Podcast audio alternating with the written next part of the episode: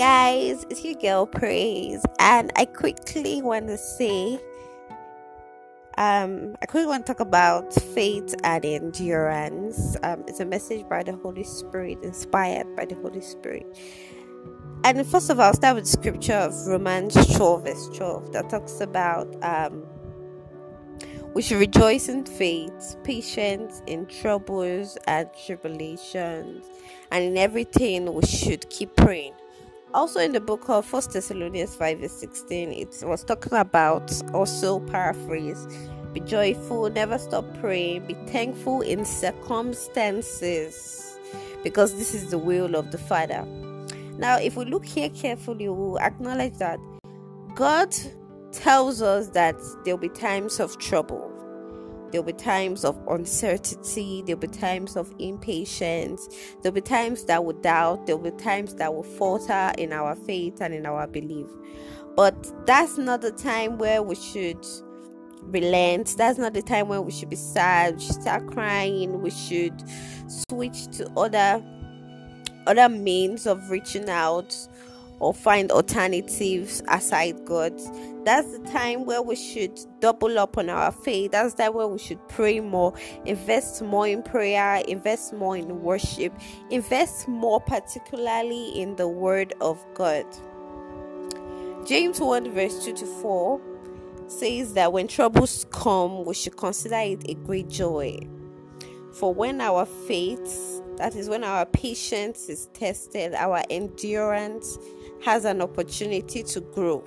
That means that when you are in trouble, when you are financially unstable, when your health crisis is becoming alarming, when things are not going exactly how you have planned them to, that's not the time to feel sad or dejected because that is actually our next course of action. Try to find an alternative to stay in our particular situation and be sad.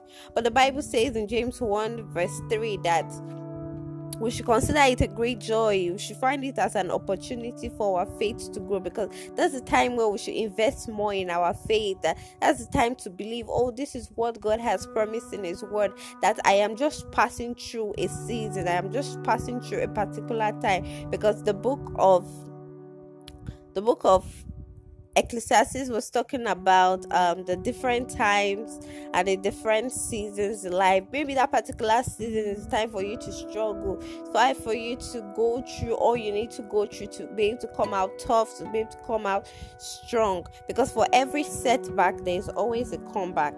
The real truth is that it's either you let your faith grow by feeding on God's word and in prayer, or you let your sinful nature your impatience, your lustful desire. I want to make the money now. I want to build my house by 25. I want to buy a Benz before 30. I want to get that job by 21. When we let those desires of ours, those things that we have planned out for ourselves, when we let them get into us, they will overwhelm our hearts, and then our faith will be dying down. And then when things don't go according to plan, we're trying to find an alternative because James 1 verse 6 to 8 was talking about when your hope to receive from God. When you hope to receive from God, you must not have a double mind. That means you must not have like an alternative you think, you feel. Your loyalty to God must remain undivided. God is telling us that we should cast all our problems, all our fears, everything that we worry about, all our heart desires to Him. It gives us an opportunity to feed our faith. Our faith begins to grow because this is the promise of God that we shall be the head and be the head and not the tail because His promises are everlasting. So, faith has an opportunity to grow when you're passing through trials. He's building up our faith, He's strengthening us. Because at the end of the day, when that thing comes, you'll be like, the wait was worth it. The patience level was worth it. Because First Peter 1, verse 6 and 7 talks about the joy that you will receive when you have endured many trials for a while. Because that trial you are going through is for a while. It's not for a long time. It's for a short period of time. It's not going to last forever.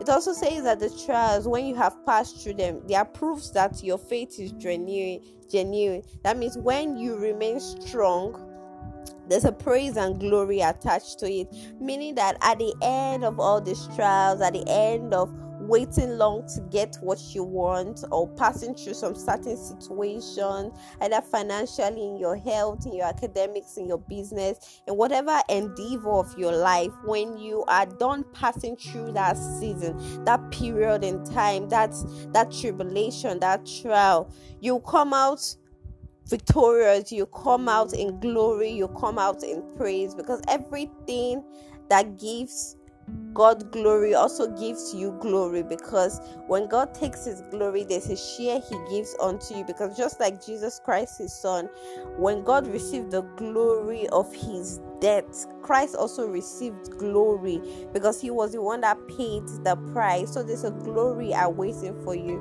You just have to trust God and you just have to plug into it. I hope this has stirred up the faith of somebody today. I hope someone is inspired by whatever situation you're going through. It's a season you're going to pass through it, whatever it may be, whatever is going through your mind presently.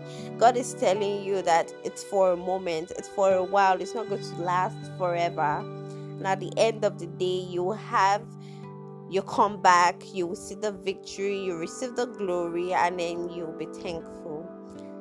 Bye bye, everyone.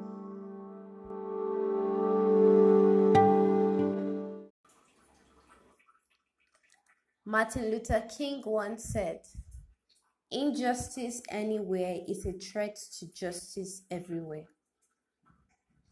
When I was 12 years of age, my father told me we needed to have the talk.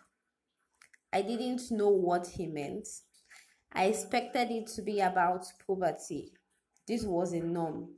When a child reaches puberty, their parents will sit them down and explain to them changes in their body and how to properly manage them.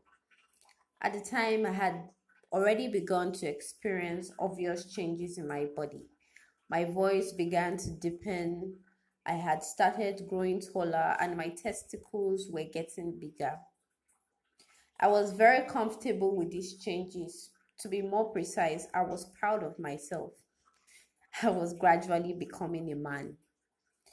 I accepted these changes until I started experiencing wet dream, pimples, swelling breasts, and other irritating changes. I soon began to hate myself. So when my dad brought up the talk, I was more than happy to relay my experiences with him. I yearned for his counsel because the new developments were beginning to make me feel like an outsider in my own body. My father sat me down on a rainy Friday night just after he had eaten his dinner. His demeanor was unresolved, the most nervous I have ever seen him. This made me anxious. He began by asking me what I knew about racism. I wasn't sure where this conversation was going, but I immediately knew it had nothing to do with the obvious changes in my body. Disappointedly, I said no. He explained what racism was and how dangerous it was to live in a white man's land wearing a black skin. At the time, my parents, junior sister, and I were immigrants from Nigeria. My family won a lottery some years before, and ever since then, we have made America our home.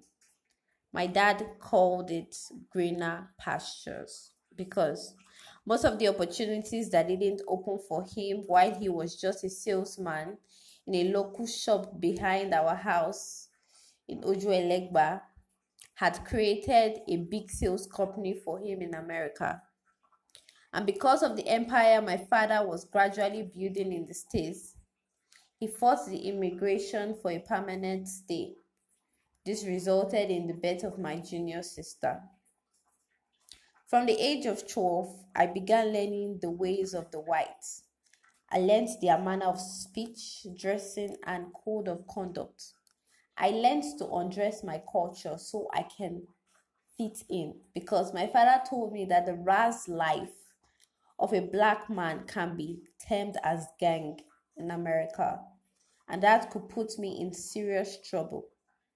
But he did want me never to forget who I was and where I was coming from. I tried my absolute best to couple both without giving too much. This was extremely difficult. That night, my father told me about the thousands of black men and women who had been killed simply because they were black.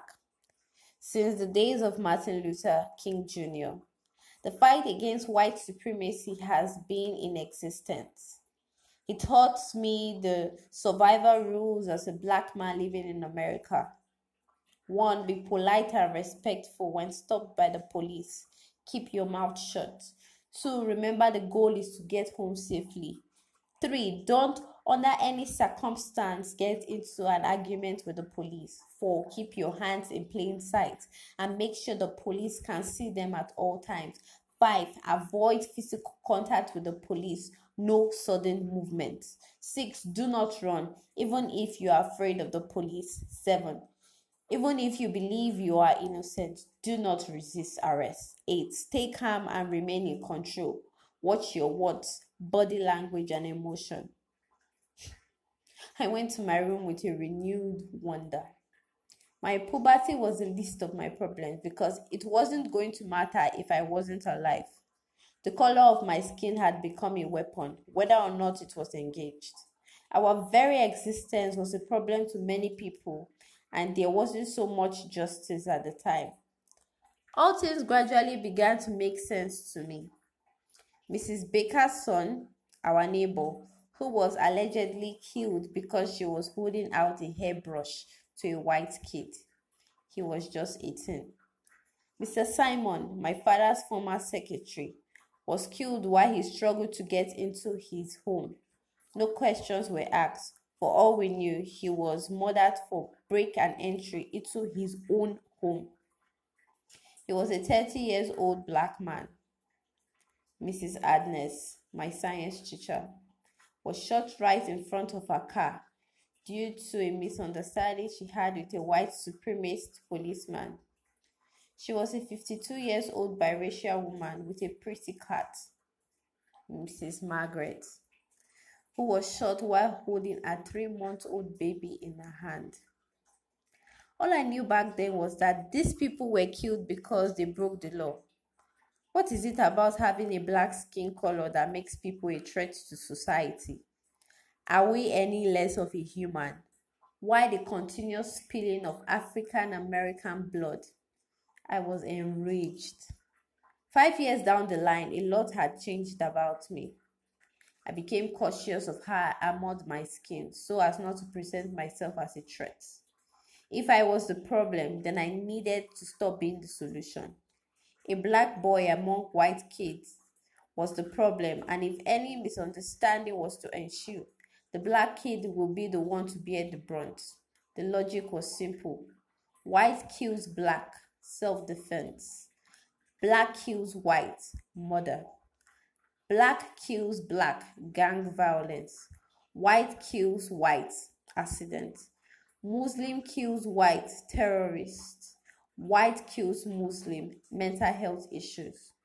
Now that I was legal, now that I was a legal adult in the United States, my actions were to be carefully scrutinized by the justice system. I never told my parents, but I was freaking scared of being black very scared. The white supremacists watched me with cold blooded eyes as I played in my school park with my friends. I might be a kid, but because I was a black kid, I became an adult. Another beautiful day in the state of Alabama. My best friend David was throwing a birthday party in celebration of his 18th birthday. David Adebanjo Nigerian, and from a wealthy family. His father owned a big restaurant in the States. He was a spoiled kid, really spoiled. This was excused with the fact that he was an only child. My father and Mr. Adebajo were friends. David's parents were throwing him a big party in an exotic hotel. The party lasted for three straight hours. I was exhausted. David offered to personally take me home once again. Another proper excuse to test run his new model Mercedes Benz his father got him. I gladly I gladly hopped in alongside a fellow white friend of ours, Alex. David was an experienced driver for his age. He often carried his father's collection of cars and cruised around the city. David was excited and in his turned up mood. His stereo was blasting his favorite jam from his all time favorite artist, Kendrick Lamar. He loved his music. He oftentimes adopted Kendrick's dress style, which made him look like a gangster. David was slowly losing his culture. I oftentimes warned him about his dressing. I told him about how the white supremacists viewed black men dressed like thugs. He will brush it off as me being old fashioned. My best friend David wasn't like me. He was free spirited and mostly he wasn't afraid of his color. If my color is seen as a weapon, so be it. I won't shiver or clutch simply because God painted me gold, he would say. I love this about him, but I was so afraid for him. After about 15 minutes drive, David insisted we get another drink. I was against this. All I wanted was to go home. I wasn't comfortable with the environment we were about to enter. A lot of black men had been killed there. I waited in the car while David and Alex went into a small town shop to buy the drinks. They were taking longer than expected, so I alighted to go check in on them. Just as I was about to leave the car, two white collared policemen came over to my side. I was scared, the fear of my own safety. Never ever been approached by a policeman, I remained cool, just like my father had taught me.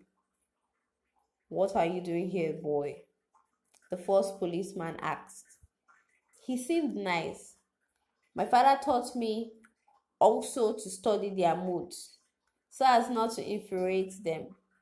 Kendrick Lamar's lyric resounding from the stereo was beginning to irritate them, but he spoke nothing but the truth.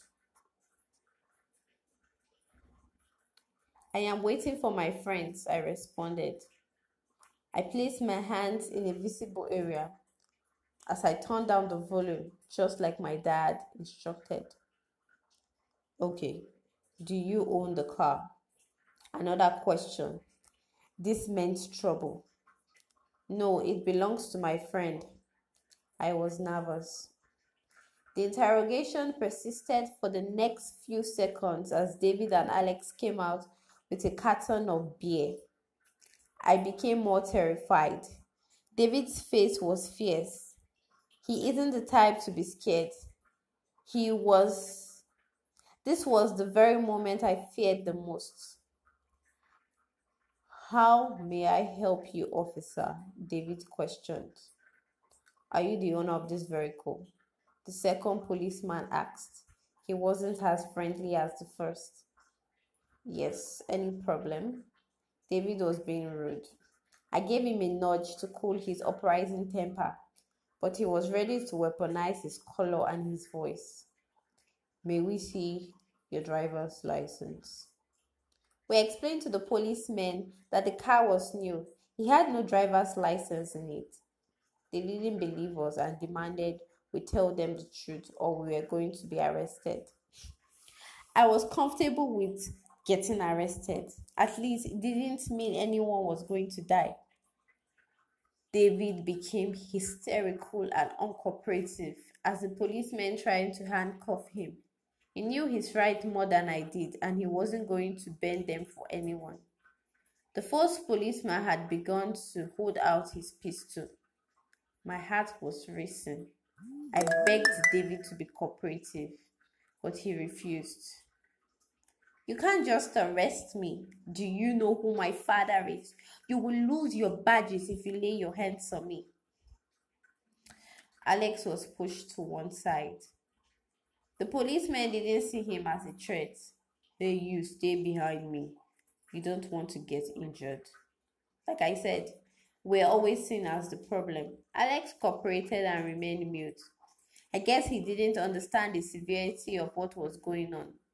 To him, this was just another police routine check. I, on the other hand, had been handcuffed and face down on the floor. The, full, the first policeman pressing his knee on my neck. I managed to keep shouting, David, just comply. We will settle this when we get to the station. But all fell to deaf ears. He kept insisting on calling his father. In a twinkle of an eye, I heard two gunshots and David's body dropped dead on the floor. His eyes met mine. His face was shocked, angered, in pain, scared, all emotions in one. I screamed and cried. David's crying eyes was telling me, was trying to tell me something I couldn't decode. He struggled to make me understand, and still I didn't understand. I kept crying, and before my next blink, David stopped moving. His eyes were still open, but his spirit was gone. That image was going to haunt me for the rest of my life. It's a mobile phone, the policeman kept saying. They picked up David's iPhone from the ground. It wasn't a gun, shit, he added. What? David was killed because he tried bringing out his phone. No questions asked, two gunshots, and a dead body. That was all I remembered. The worst nightmare had come to haunt me. Another fellow black man killed for exercising his rights. Another fellow black man killed for holding out his phone. Another fellow black man killed for driving an expensive car. Another fellow black man killed for playing loud music. Another black man killed for dressing as he pleased. Another fellow black man killed for just being black. If my color is seen as a weapon, so be it. I will never shiver or clutch because God painted me gold. Being Nigeria didn't excuse our color or our race. We were victims of white supremacy. David died a black man and he bled red blood like every other. Maybe when they see his red blood, they would realize we are equally humans. Maybe they would end the hatred and segregation of the colored. Maybe I wouldn't have to watch another fellow brother shot dead in cold blood. I believed in this. I didn't die that day because I followed the manual my father taught me years back. Many like me have been killed by following that same ma- manual. I guess I was lucky. But as long as white supremacy still lives, my life will keep hanging on the thread. My father taught me to survive as a black man in America. But when will white parents begin to teach their kids how to grow up and not be hateful racists? I'm tired of sitting by the sidelines, of keeping quiet about injustice. I am so damn tired of seeing the names of my people among the dead. I'm tired of counting their names in hundreds of thousands. I am done chanting justice for and Black Lives Matter. I am done being a prey. I am a black man, and if my color is being seen as a weapon, so be it. I will not be reduced because God colored me good. I will live out my race, my culture, and my rights. A decade has gone by since the death of David and a thousand others, yet we are still being killed for our color and our race. What then is the justice injustice for? Hi guys, if you love my narration of my short piece I wrote during the Black Lives Matter protests, which I titled um, My First Experience with Racist, it is fiction, but it's as real as they come. This is the experience of all black Americans, even black Nigerians, Nigerians living in the diaspora. This is the reality of the world right now. White supremacist policemen and even non policemen go about killing black men, depriving them. There's um the diversity in the world isn't equal. There isn't equal diversity. Everything is white and we're hoping that there'll be a change one day and I wrote this story out of the inspiration of what happened to George Floyd and Breonna Taylor. I hope you love it. If you do, please drop some claps, subscribe, and share this video, share this audio with your friends. Thank you very much. Mwah.